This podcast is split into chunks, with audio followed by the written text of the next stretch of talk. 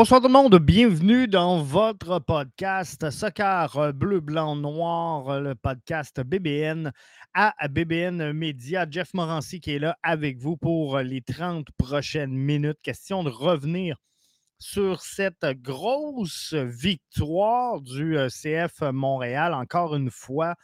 Euh, le week-end dernier face aux révolutions de la Nouvelle-Angleterre.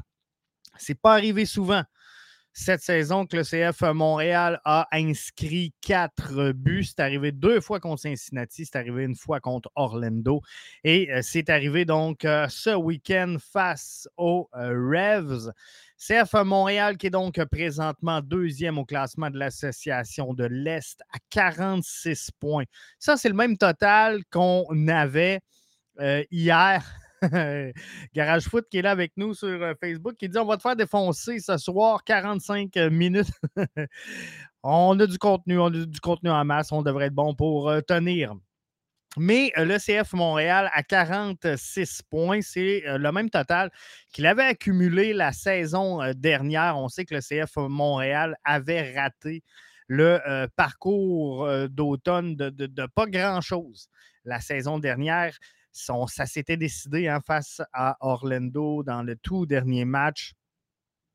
Ça avait fait mal au cœur. Ça avait fait mal au cœur des euh, fans et euh, des euh, partisans. Mais que voulez-vous? Là, l'équipe va bien, l'équipe est en feu, l'équipe joue bien. Mathieu, on se le demandait hier dans le brunch BBN. Si vous n'avez pas été encore écouter le brunch, ben, je vous invite à aller télécharger la version audio et faire du rattrapage. Mais euh, on s'en parlait, moi et Mathieu, hier. Est-ce que le CF Montréal, présentement, voit tous ses joueurs jouer son meilleur soccer? Je pense que oui. Et dans les sujets que j'avais le goût de parler avec vous ce soir, Romel Kyoto, une machine à marquer les buts, euh, Kai Kamara qui est à la poursuite de record et euh, à, qui le CF Montréal doit son succès. Donc, c'est sûr que on va s'en parler des joueurs qui euh, vont bien, qui travaillent bien et qui réussissent à faire des bonnes choses. Garage Foot sur euh, Facebook nous dit dernier match, l'impact a prouvé ce que je disais cette année pour une première fois en MLS. Euh, la MLS pardon, a le niveau d'une ligue solide. La MLS a euh, clairement progressé au cours des euh, dernières saisons et continuera de le, faire à ma grande surprise. Sincèrement, j'avais peur qu'avec toutes ces, toutes ces, expansions-là, on, on, allait diluer un peu le talent brut qu'elle allait avoir dans cette formation-là. Mais semble que non, ça tient, ça tient et ça progresse. Et non seulement ça progresse, moi je suis content de voir que cette ligue-là est en train de réussir à charmer des jeunes joueurs de l'étranger à venir ici. Ça, c'est vraiment plaisant de voir des jeunes joueurs euh, qui n'ont pas nécessairement atteint leur pic, de talent, leur pic de performance venir se développer en MLS. Je trouve ça euh, franchement remarquable. Donc, euh, Romel Kyoto, une machine à marquer des buts avec deux buts lors de la dernière saison. Romel Kyoto porte son total cette saison à 14 buts. Euh, ça le place dans le, top 6 de la Ligue. Troisième meilleur marqueur, sont trois à égalité. Romel Kyoto, euh, Mouktar et, euh, qui sont tous à 14 buts marqués. Dans le top 6, c'est Romel Kyoto qui l'aura fait en moins de matchs.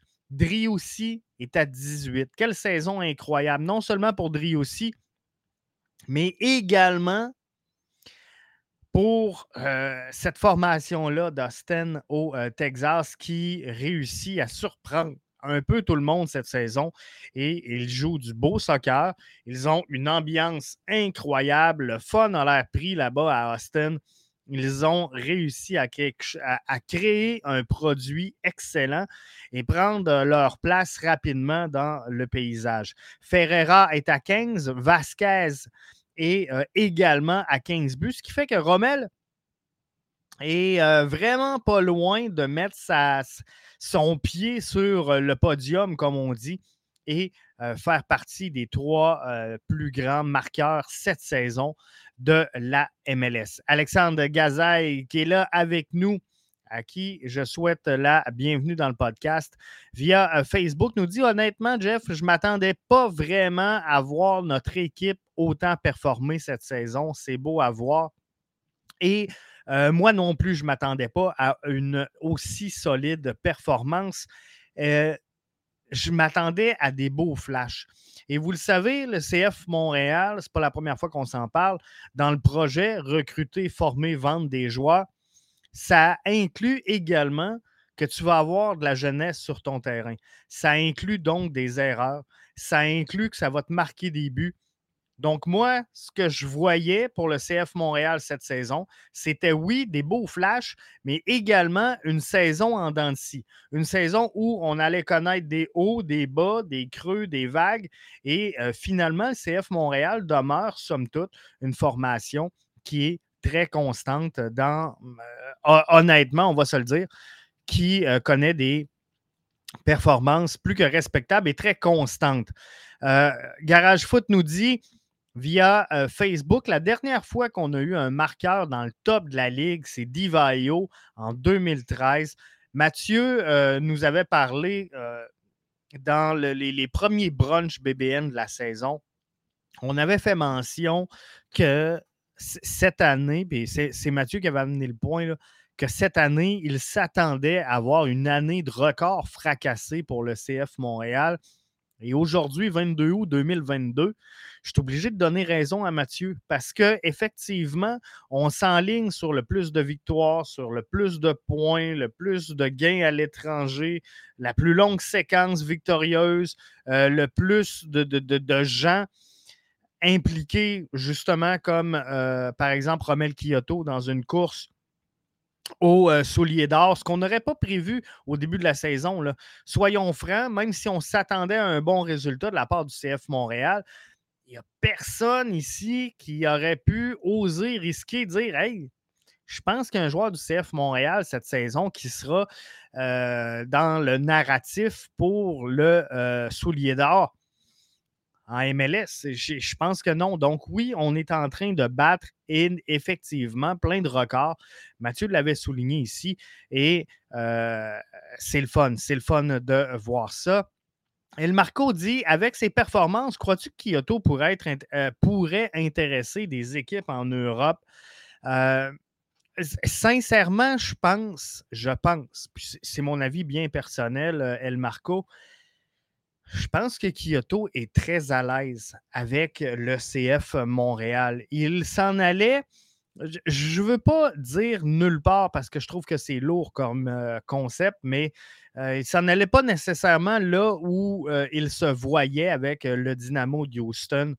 Montréal est allé le chercher par un, transfert qu'aujourd'hui, on, on pourrait voler, on pourrait qualifier d'un vol d'Olivier Renard, mais on a amené Rommel Kyoto ici sur la base, oui, de ses compétences, mais de sa volonté à vouloir être impliqué, à vouloir gagner, de sa force de caractère, que moi, je lui reproche personnellement parfois. Euh, j'ai été, je m'en cache pas, j'ai été de ceux qui ont critiqué Rommel Kyoto pour son. Euh, pas dire sa froideur, mais sur le terrain, je trouve qu'il est tough avec ses coéquipiers, mais c'est sûrement ce qui fait qu'aujourd'hui, euh, au moment où on se parle, Romel Kyoto est dans le discours et dans le narratif du soulier d'or et qu'il possède 14 buts.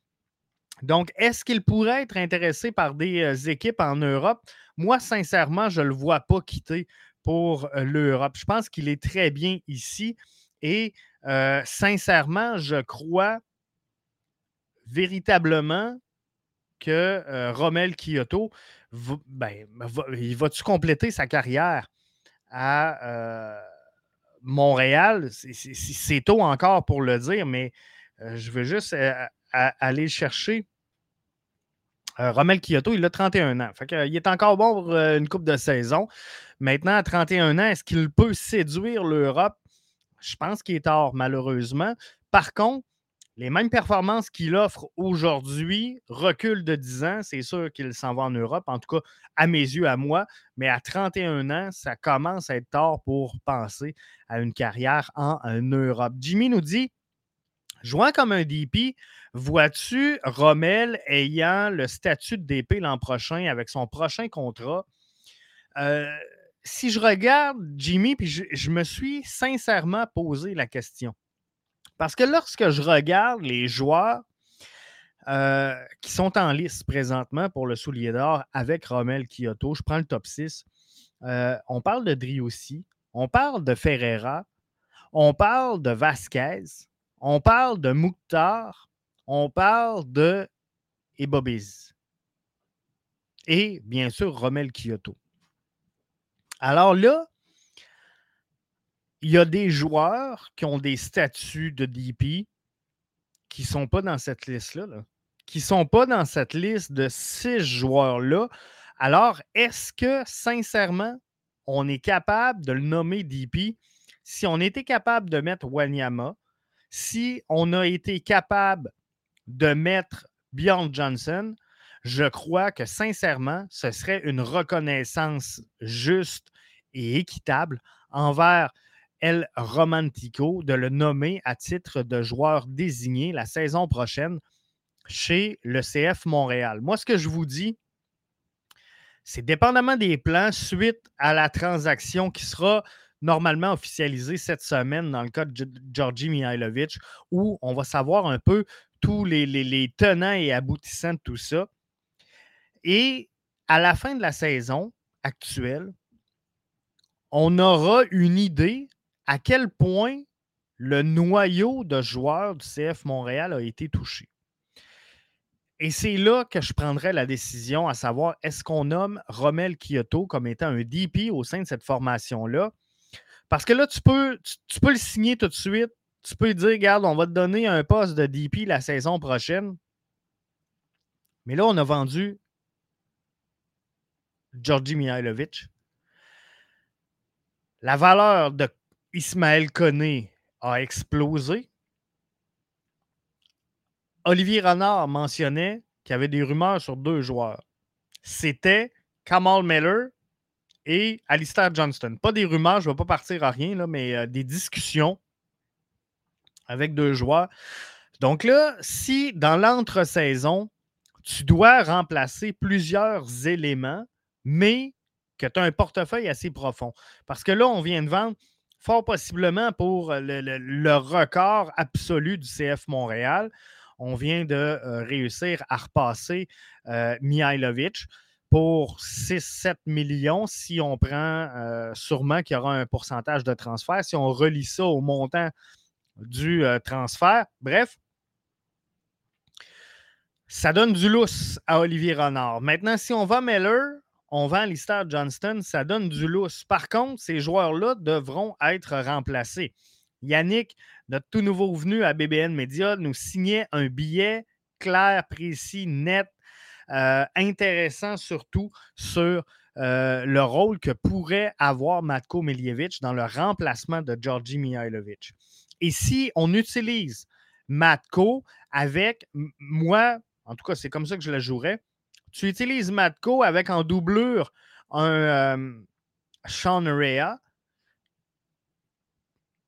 ça laisse la porte ouverte pour nommer un Rommel Kyoto comme DP. Par contre, si euh, on y va avec certaines propositions, comme on a vu, de dire, regarde, on remplace Mihailovic par un meneur de jeu, un chef d'orchestre de premier plan, c'est sûr que ça va te coûter une place de DP.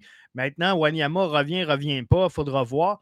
Mais tout ça fait en sorte que moi, avant de nommer les DP de la saison prochaine, je veux voir les moves qu'il y aura dans l'entre-saison. Mathieu nous précise que Piatti a marqué 21 buts quand même, hein, c'est pas rien, en 2016. Jimmy nous dit Camara vieillit comme du bon vin.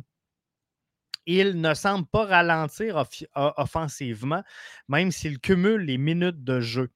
En série, je pense qu'on irait avec un Toy Kyoto, mais euh, on va s'en parler justement de euh, Kai Kamara qui est à la poursuite des records. Je veux juste, avant qu'on euh, poursuive avec le commentaire de Jimmy, mentionner que Kai Kamara a mis la main ce week-end sur son 135e but en carrière en MLS, ce qui le laisse troisième dans la liste des meilleurs marqueurs les plus prolifiques de la MLS devant euh, Jeff Cunningham. Il reste deux joueurs devant lui qui sont Landon Donovan et euh, Chris Wandolowski. Wandolowski est quand même loin à 171 buts, on va se le dire. Mais euh, Donovan est juste 10 buts, 10 buts devant Kai Kamara. Euh, Jimmy vient de mentionner, Camara, comme le bon vin, il vieillit bien, semble pas ralentir euh, offensivement, même s'il prend beaucoup de minutes de jeu. Euh, moi et Mathieu, en début de saison, on avait statué d'un commun accord, on va le dire comme ça, que Kai Camara était en mesure de fournir au CF Montréal 1000 bonnes minutes de jeu cette saison. Définitivement, euh, il, va finir, il va terminer la saison à, plus de 1000 minutes.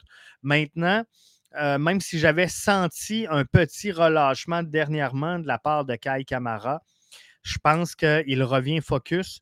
Je crois qu'il euh, s'est trouvé l'énergie qu'il fallait pour continuer et voire même terminer cette saison-là avec cette formation-là. Donc, ça va très bien dans euh, euh, la suite des choses pour euh, Kai Kamara, qui, comme je le rappelle, est à la poursuite des records. C'est prenable. Hein? London Donovan qui est tout juste devant lui à 10 buts. Il reste encore plusieurs matchs à cette saison-là du CF Montréal. D'ailleurs, je vais faire un petit aparté. il reste plusieurs matchs au CF Montréal d'ici la fin de la saison demain matin dans la quotidienne BBN pour nos membres premium. J'ai regardé le calendrier de toutes les formations dans l'association de l'Est d'ici la fin de la présente campagne.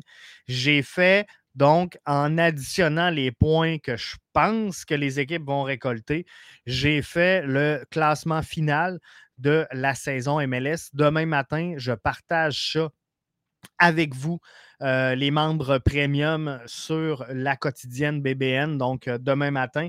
Et euh, on verra là, justement où ce qu'on place les formations et où ce qu'on place tout ça. Mais c'est sûr que le CF Montréal va être en série. C'est sûr qu'on va être à la maison. Maintenant, il faudra voir comment on va utiliser Kai Kamara. Est-ce qu'on y va justement, comme Jimmy le dit, avec un duo Toy Kyoto? Peut-être que oui, mais on a une belle carte Joker dans les mains de Wilfred Nancy qui s'appelle Kai Kamara et qui peut aider grandement cette formation-là. Steph euh, Perso, via euh, Facebook, nous dit Jeff, faut pas oublier James Pantemis qui a également sorti un gros match. Et, euh, tu sais, comme je disais tantôt, j'en ai parlé avec Mathieu dans le brunch dimanche. Je crois sincèrement que tous les joueurs, tous les joueurs du CF Montréal jouent présentement leur meilleur soccer depuis leur arrivée à Montréal. Ils sont tous ils sont tous bons. Sincèrement, samedi pour moi, c'était un des matchs les plus aboutis du CF Montréal cette saison. Et vous savez quoi? C'est pas la première fois que je le dis. Et chaque fois que je le dis, je le pense. Donc, c'est signe que cette formation-là, elle progresse énormément. Mais oui, James Pantemis a très bien joué, Steph. Et sincèrement, ben, on est en droit de se demander. Demain matin, je vous disais que je vais vous parler du classement final que je prévois dans l'Est j'ai laissé Philly premier. Je vais vous le dévoiler, le scoop. J'ai laissé Philly premier, Montréal deuxième. Mais avec la tenue de James Pantemis présentement, force est d'admettre qu'on peut se demander si on aurait donné un petit peu moins de match à Breza, un petit peu plus à Pantemis, on serait-tu si loin que ça de l'Union de Philadelphie à la fin de la saison. Moi, à la fin de la saison, je prévois qu'il y aura 5 points d'écart à l'avantage de l'Union. 5 points, on aurait-tu pu le sauver à quelque part dans la saison? Je pense que oui. Mathieu, qui est avec nous, euh, lui, euh, via la plateforme euh, YouTube. Bienvenue à toi, Mathieu. Kyoto comme joueur TAM, Jeff, avec bonus de performance, c'est quelque chose qui est effectif, c'est quelque chose qui se peut, qui est fort possible et je pense qu'on va être capable d'arriver à ça. L'important, moi, sincèrement, c'est que le joueur soit à l'aise avec le contrat et que la direction soit à l'aise avec le contrat. Qu'il soit TAM, qu'il soit DP, qu'il soit peu importe le statut du joueur, et sincèrement, je commence à croire que ça n'a pas tant d'importance que ça maintenant dans la balance, le statut du joueur. C'est sûr qu'on parle du salaire, c'est, ça va de soi. Mais je pense qu'il y a des joueurs présentement qui sont seniors réguliers qui euh, équivalent des TAM. Je pense qu'il y a des TAM qui équivalent des DP. Je pense qu'il y a des DP qui valent moins que euh, certains joueurs seniors réguliers ou des young DP. Bref, tout ça euh, fait en sorte que je, pense que c'est le joueur qui fait le titre et non le titre qui fait le joueur. Donc, ça sera à voir, mais euh, effectivement, Kyoto en joueur TAM, ça serait, pour moi, ça serait la décision la plus logique présentement au moment où on se parle. Et il ne faut, pas non plus puis euh, là, on parlait de Camara, mais je reviens un petit peu sur euh, Rommel. Il ne faut pas euh, non plus croire que Rommel Kyoto aura chaque saison des, saisons comme il a cette année. Et on le voit un petit peu hein, dans le cas de Rudy Camacho. La saison dernière, avait connu une saison du tonnerre. C'était un petit peu plus dur cette saison.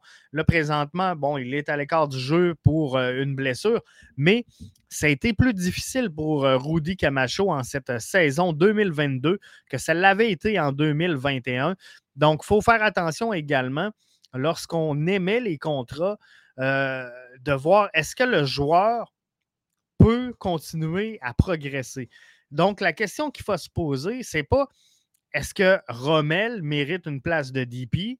Est-ce que Rommel mérite une place de TAM? C'est se poser la question à savoir est-ce que Rommel peut contribuer davantage à l'avenir à ce qu'il a fait là? Ou là, il a atteint son pic? C'est la vraie question qu'Olivier Renard devra résoudre.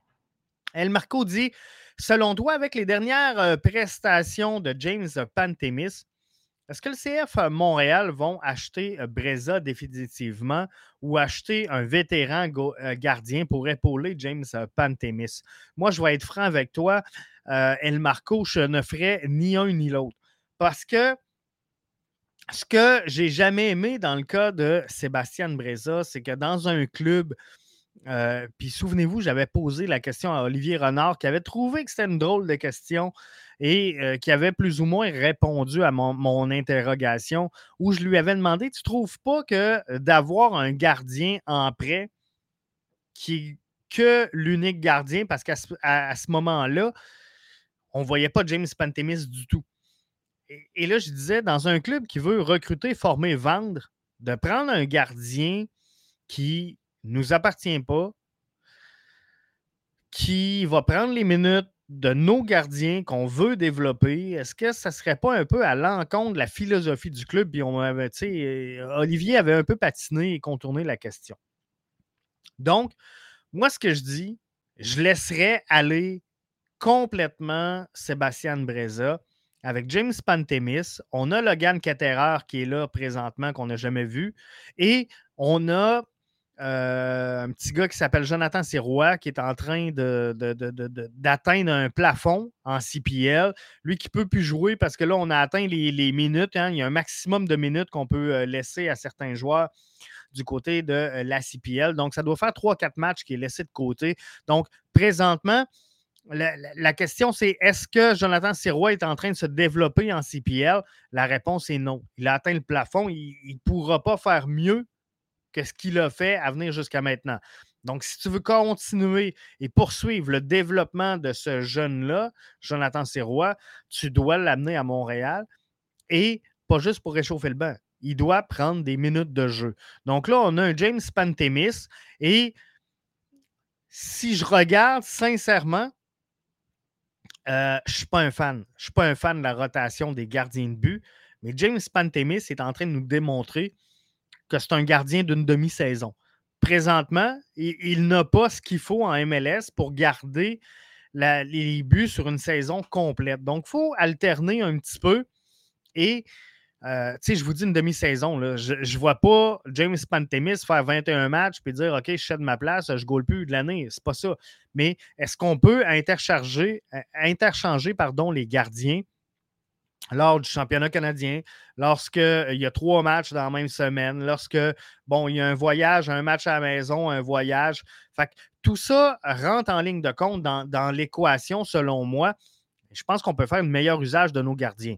Maintenant, est-ce que j'irai chercher un vétéran pour l'épauler? Je pense que non, parce qu'avec Pantémis, avec Logan Ketterer et avec euh, Jonathan Sirois, je pense qu'on va se débrouiller. Par contre, si Logan Ketterer n'est pas de retour, là, j'irai chercher un gardien vraiment vétéran qui connaît la MLS, qui a déjà gardé en MLS, qui n'a pas l'intention ni le désir d'être gardien numéro un. Je vous donne un exemple euh, qui va sauter aux yeux, mais par exemple, un, Evan Bush qui euh, pourrait venir garder à Montréal quelques matchs. Comprenez-vous, c'est un peu là, le, genre de gardien, en tout cas rendu là dans son développement. Pas Evan Bush principalement, mais dans le style de, euh, en matière de ce qu'il peut offrir à une formation. Demain matin, je me lance une équipe MLS, je ne signe pas Evan Bush comme gardien numéro un. Par contre, si j'ai besoin de me faire dépanner, si j'ai besoin de former un gardien dans la MLS, il est un atout intéressant pour une formation parce qu'il connaît le tabac, connaît la poutine, sait comment ça, fonctionne. Donc, euh, j'aimerais ça. Steph dit j'opterais pour euh, la deuxième option, donc acheter un gardien euh, vétéran pour épauler Pantémis. Mais pour moi, sincèrement, à ce moment-ci, je ne vois pas l'utilité de maintenir à Montréal un Sébastien Breza. Jimmy euh, Martel nous dit Je pense que l'an prochain, si on libère Wanyama ou si on le ramène à rabais, je pense que pour moi, euh, je, coupe la citation de Jimmy, mais pour moi, c'est la meilleure solution. Et qu'on arrive à tasser euh, Bjorn Johnson et Amdi, on pourrait investir sur le terrain. Sean Rea va faire oublier Amdi aisément et un peu dans la même veine que Jonathan Sirois. Moi, je pense que Sean Rea, depuis le temps qu'il est en, CPL, a besoin de euh, connaître un niveau supérieur pour continuer son développement. À un moment donné, euh, tu t'améliores plus quand tu as fait le tour du jardin. Je vois la même chose faut amener euh, Sean Rea à Montréal. Je suis parfaitement d'accord. Donc, moi, j'ai hâte de voir cette transformation-là. Et c'est risqué pour le CF Montréal. Hein.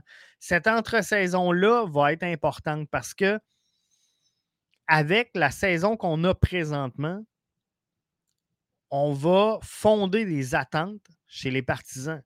CF Montréal, la saison prochaine, ne peut pas finir dernier. CF Montréal ne peut pas terminer exclu des séries la saison prochaine. Comprenez-vous?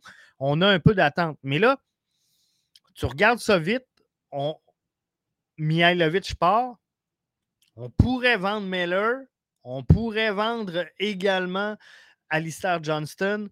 On n'est pas certain du retour de Victor Wanyama. Est-ce qu'on signe, on ne signe pas Romel Kyoto? Euh, il y a plusieurs dossiers chauds. Et il euh, faudra faire attention dans tout ça de ne pas déstabiliser cette, euh, cette formation-là et d'avoir le sentiment de déjà recommencer un cycle alors qu'on devrait être en, début de cycle chez le CF Montréal. El Marco nous dit Zach euh, McMath à Real Salt Lake serait intéressant. Ben, euh, en fait, il y en a plein qui seraient intéressants, mais quoi qu'il en soit, le CF Montréal devra trouver un moyen de gagner Et on a vu cette saison, puis ce n'est pas un reproche à nos gardiens, mais on a vu que pour gagner des matchs, ce n'est pas nécessairement la contribution du gardien. Parce que si on regarde les buts pour, euh, ce n'est pas à ce niveau-là que le CF Montréal performe le plus. Mais cette équipe-là performe énormément cette saison et euh, c'est le fun de voir tout ça. Maintenant, la question qu'on peut se poser, c'est à qui doit son succès le CF Montréal? Pourquoi on avait euh, depuis le, je ne veux pas dire depuis 2017, mais on, sentait cette équipe-là un peu moribonde. On a enchaîné les entraîneurs, on a enchaîné euh, beaucoup de joueurs également. On a pris la décision de plus ramener des gros joueurs et euh, ça n'a pas été facile ces dernières années pour euh, l'impact qui est là, s'est embarqué dans un branding, puis je ne veux vraiment pas revenir sur le dossier, mais ça a donné euh, un peu d'éclatement, qu'on le veuille ou non, et ça fait partie de l'actualité, donc on ne peut pas le passer sous le tapis. Mais, tu sais, je pense que là, les choses sont revenues, les choses vont bien pour le CF Montréal. Cette équipe-là connaît du succès. Mais le succès arrive avec du leadership. Le succès arrive à partir du moment où tu traces une ligne et tu dis Moi, je m'en vais par là. Advienne que pourra, c'est là que je m'en vais. Et euh, c'est à partir de ce moment-là que peu importe la sphère, que ce soit au soccer, dans ta vie personnelle, dans ta vie professionnelle, c'est là que tu commences à avoir du succès. À partir du moment où tu euh, prends ce genre de décision-là avec une optique bien précise, avec une vision.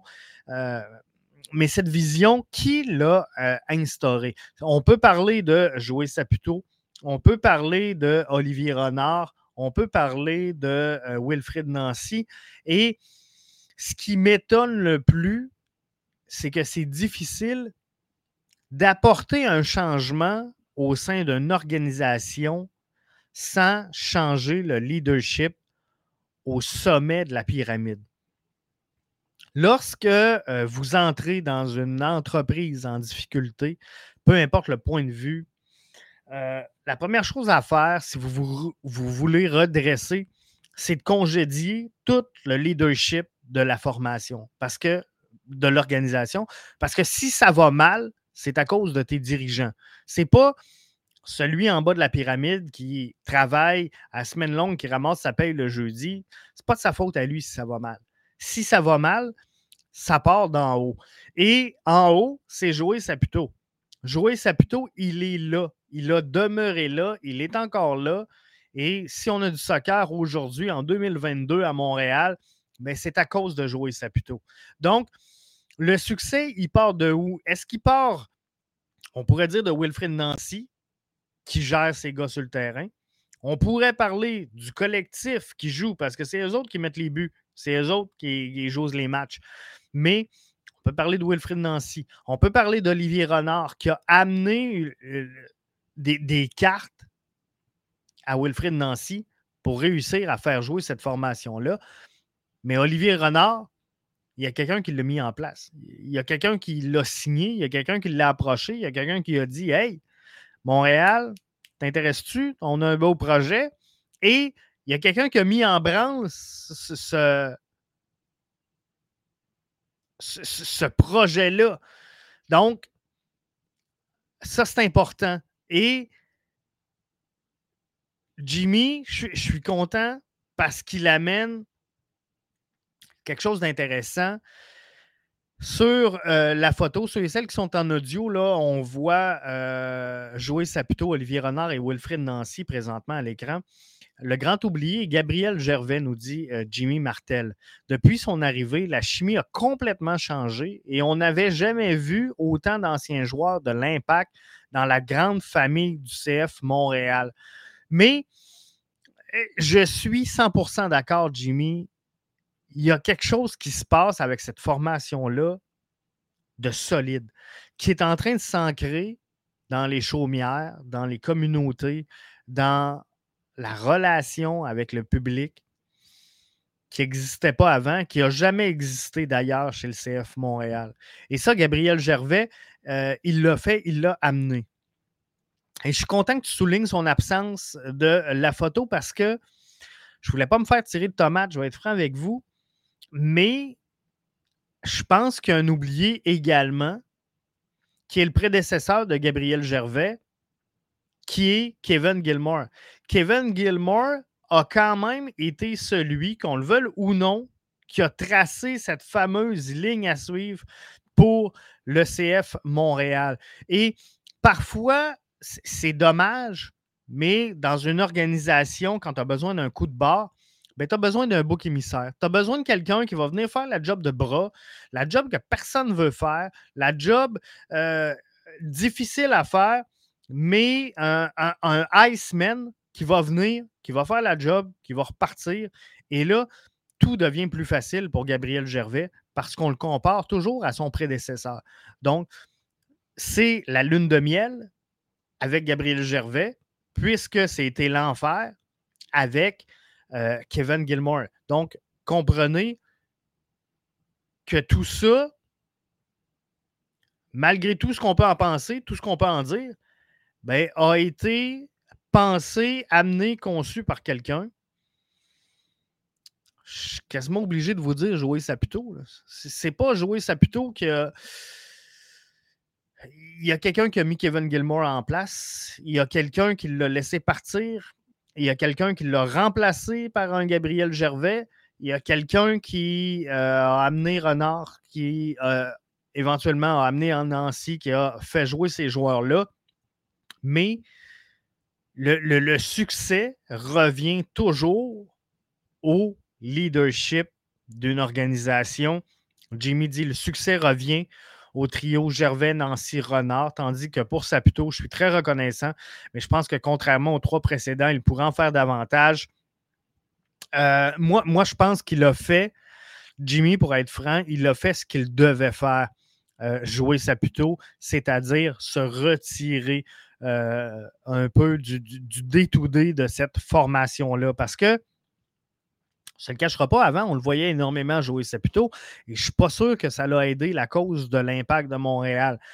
Et pour jouer Saputo, qui se paye un bébé en MLS qu'on appelle l'impact de Montréal, qui met tout son cœur et euh, une parcelle, on va se le dire, une parcelle de son argent, mais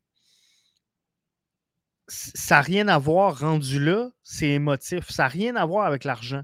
L'impact de Montréal était le bébé de Joey Saputo, qu'il a vu naître, qu'il a mis au monde, qu'il a amené à un certain niveau.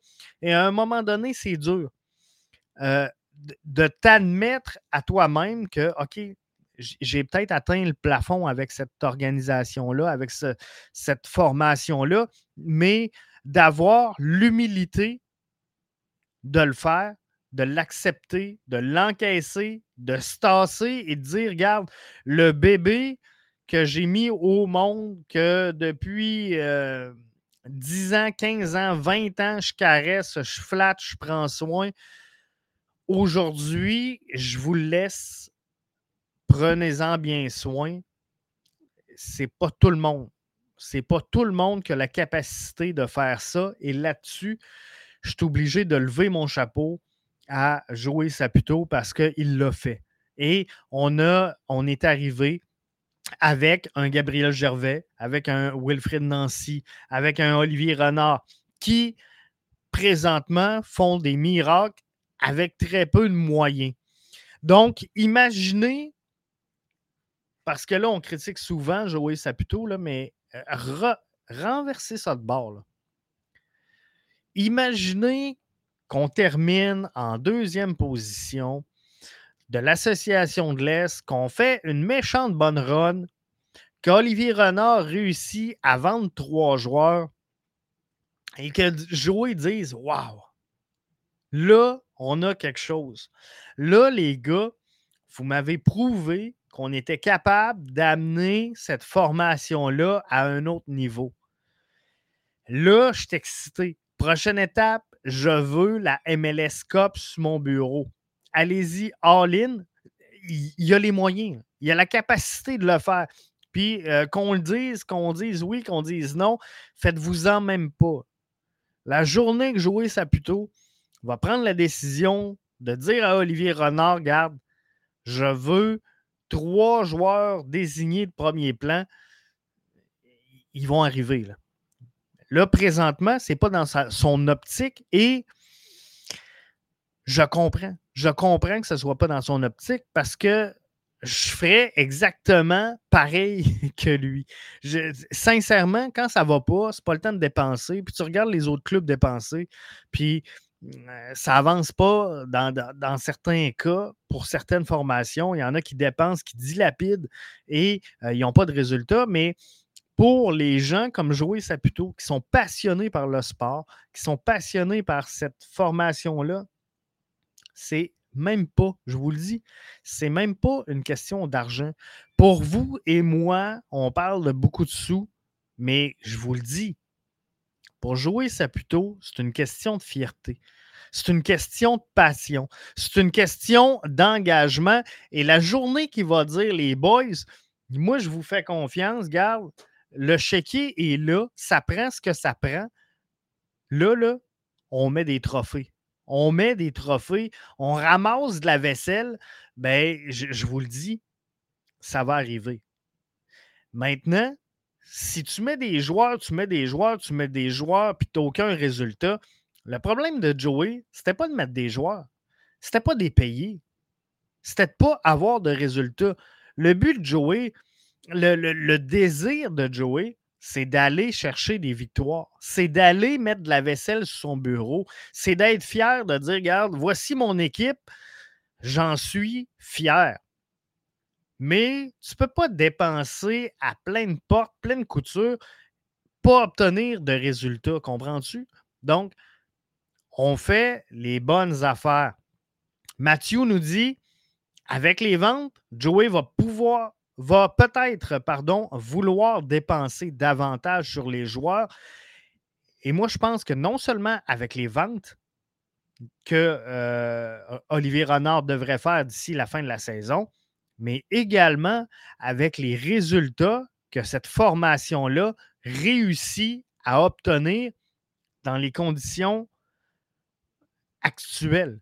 Wilfred Nancy, on ne se fera pas de cachette, doit être dans le narratif de l'entraîneur de l'année.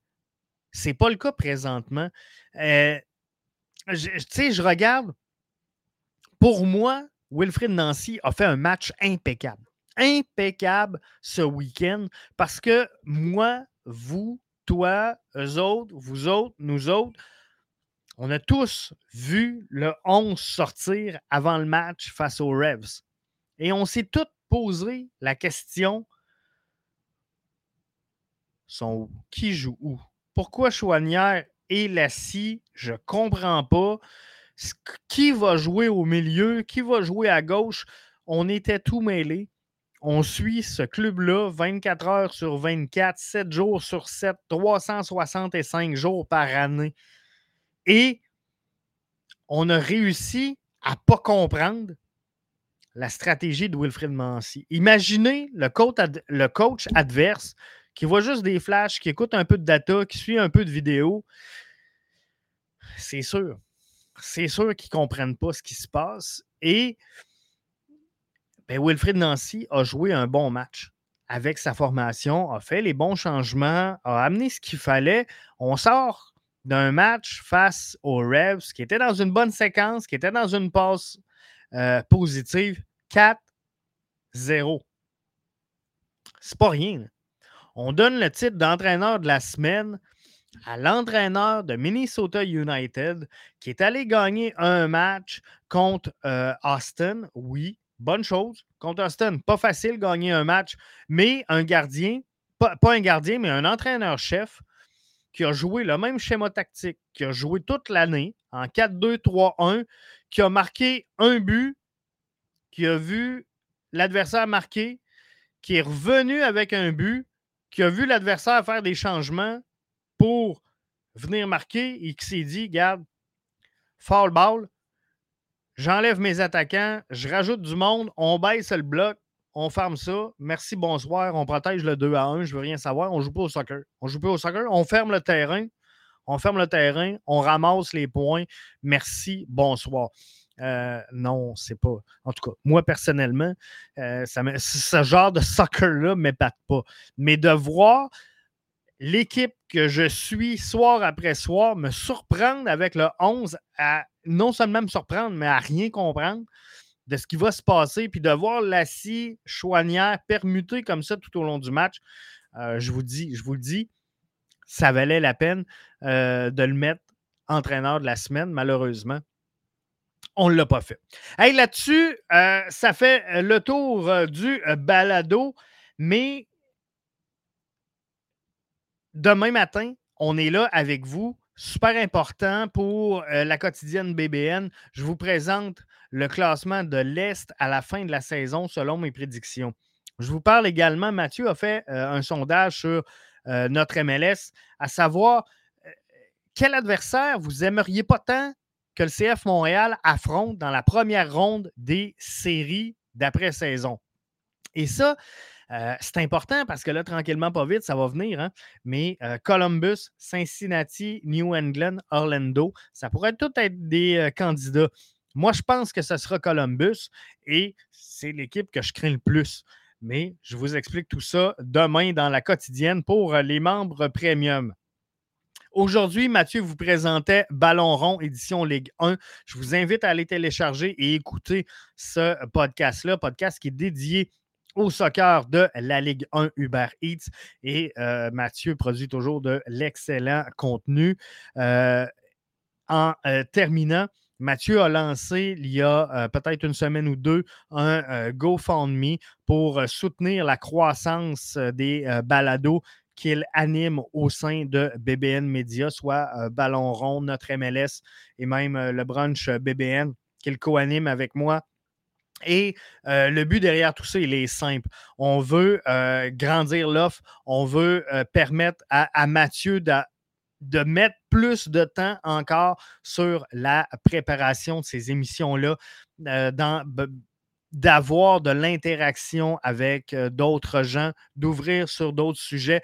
Bref, c'est des coûts qui sont reliés à tout ça. Mathieu a lancé un GoFundMe et je vous invite sincèrement à le soutenir, ce GoFundMe-là, et par la bande à, soutenir BBN Media. Donc, on est là pour vous livrer du contenu. Donc, c'est euh, la dernière semaine qu'on vous tanne avec ça parce que c'est après cette semaine-là qu'on va prendre la décision à savoir qu'est-ce qu'on fait avec euh, les shows qui euh, sont présentement en onde à BBN Media. Donc, je vous invite à soutenir l'opération GoFundMe de Mathieu. Et sinon, ben, Mathieu, il sera là. Hein. Il est là, il est dédié à la cause, faites-vous-en pas. Il sera là avec vous un peu plus tard cette semaine pour la deuxième édition de Ballon rond ce jeudi sera avec vous également vendredi pour mettre la table sur tous les matchs de la MLS qui euh, seront là ce week-end, dont le CF Montréal. Et euh, ben, moi, je serai là pour euh, l'avant-match, bien sûr, BBN Média vendredi soir. Le CF Montréal reprend l'entraînement demain, est en congé aujourd'hui suite à la belle prestation. On devait avoir la visite médicale pour Georgi Mihailovic aujourd'hui. Alors, on devrait être en mesure un peu plus tard cette semaine de, vous donner plus de détails là-dessus. Et ben, on est là demain matin pour euh, la quotidienne. Donc, qui va affronter le CF Montréal en série d'après-saison? Qui euh, nous fait peur comme adversaire? Je déblate sur tout ça demain matin pour les membres Premium Plus. Merci à vous tous qui être là. Euh, Steph dit merci, Jeff. Alex dit bonne soirée. Mathieu nous dit merci. C'est moi qui vous remercie d'être là, d'être assidu, de soutenir le podcast, de soutenir euh, l'organisation de BBN Media. Vous êtes euh, la raison pour laquelle on le fait. merci à vous autres et à demain pour la quotidienne BBN.